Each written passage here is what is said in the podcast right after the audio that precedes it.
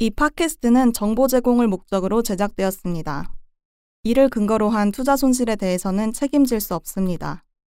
모든 투자는 개인의 선택이므로 신중하게 결정하시길 바랍니다.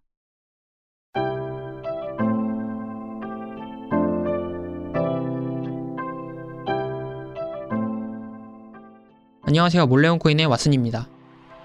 오늘도 코인에 대한 짧은 이야기를 가져왔는데요. 저는 개인적으로 판타지를 좋아하는 편입니다. 어릴 때부터 판타지 소설도 많이 읽었었고 지금도 비슷한 장르의 영화를 즐겨보는 편이죠. 그런 이야기들을 보면 대체로 비슷한 세계관을 공유하고 있어요. 흔히 생각하는 중세 서양시대를 배경으로 하고 있고 나오는 사람들이나 문화도 비슷한 설정을 갖고 있죠. 그리고 등장하는 몬스터들도 비슷합니다. 그 중에 빼놓을 수 없는 것이 바로 골렘이죠. 제가 봐왔고 기억하는 골렘은 흙이나 바위, 철로 만들어진 사람 형상의 거대 로봇 같은 존재인데요. 아마 저랑 비슷한 생각을 갖고 계신 분들이 많을 겁니다. 그런데 사실 골렘은 역사적으로도 많은 이야깃거리를 갖고 있어요. 헤브라이어로 태아라는 의미인데 유대교에서 전해지기로는 옛 율법학자들이 골렘을 만들었다고 하네요. 흙으로 사람과 닮은 존재를 만들어서 자신의 하인으로 부렸다고 합니다. 우리로 말하면 신화 같은 이야기가 되겠네요. 어쨌든 중요한 점은 골렘이라는 존재가 생각보다 오래됐다는 점이겠죠. 그리고 일부 책들에 따르면 골렘은 기독교나 다른 신화에서도 등장합니다. 성경을 보면 골렘을 연상시키는 내용들이 있는데요. 바로 아담을 만드는 과정이죠. 여호와 하느님이 흙으로 사람을 지으시고 생기를 그 코에 불어넣으시니 사람이 생명이 되었다고 창세기 전에 나와있죠. 그 외에도 골렘은 자주 등장하는데요.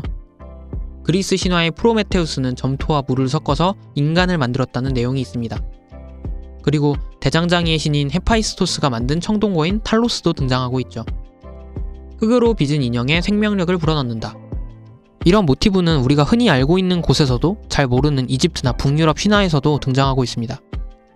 그리고 그렇게 오래 숙성되어 전해지는 것들을 우리는 고전이라고 부를 수 있겠죠.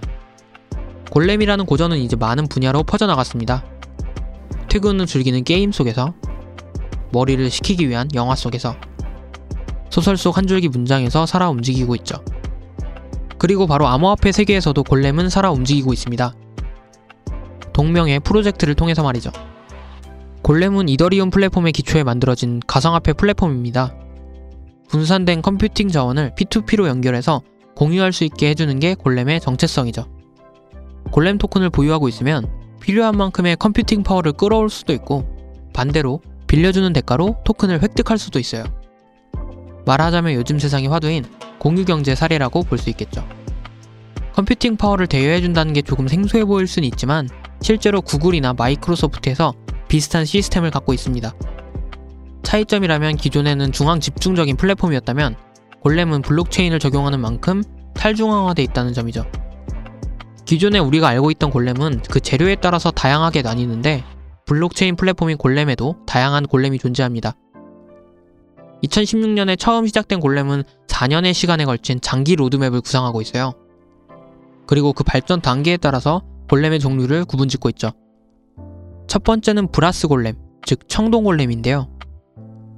기본적으로 코인이 작동할 수 있는 최소한의 기능을 구상하는 단계이고 테스트넷을 작동하는 단계예요.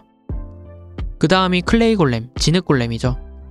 본격적으로 골렘 코인이 작동하는 단계라고 보시면 됩니다. 골렘의 사용처와 활용도를 확장하는 시기죠. 세 번째는 보안성과 안정성을 늘리는 단계입니다. 그래서 스톤 골렘이라고 부르죠. 마지막은 아이언 골렘, 강철로 만들어진 골렘이에요. 이 단계에 이르면 보안성과 활용성이 정점에 이를 것이라고 소개합니다. 골렘의 완성형이라고 볼 수 있겠죠. 골렘은 친숙하지만 상당히 철학적인 상징물인데요. 신이 생명을 불어넣어 만든 인간, 그리고 인간이 신을 따라해 만든 인형. 사실 신의 영역을 건드렸다고 해서 금기시 됐던 것처럼 나오죠. 그런데 어떻게 보면 21세기에 인간의 일을 대신하기 위해 만든 것이 컴퓨터잖아요. 그리고 그런 인형에 새롭게 블록체인이라는 생명을 불어넣어 만들려는 것이 골렘 프로젝트고요. 사실 상당 부분은 제가 하고 싶은 대로 해석한 거지만 저는 개인적으로 이런 결론이 마음에 드네요. 지금까지 블록체인 골렘에 대한 이야기를 전해드렸는데요. 오늘은 이만 몰래 물러나겠습니다. 안녕히 계세요.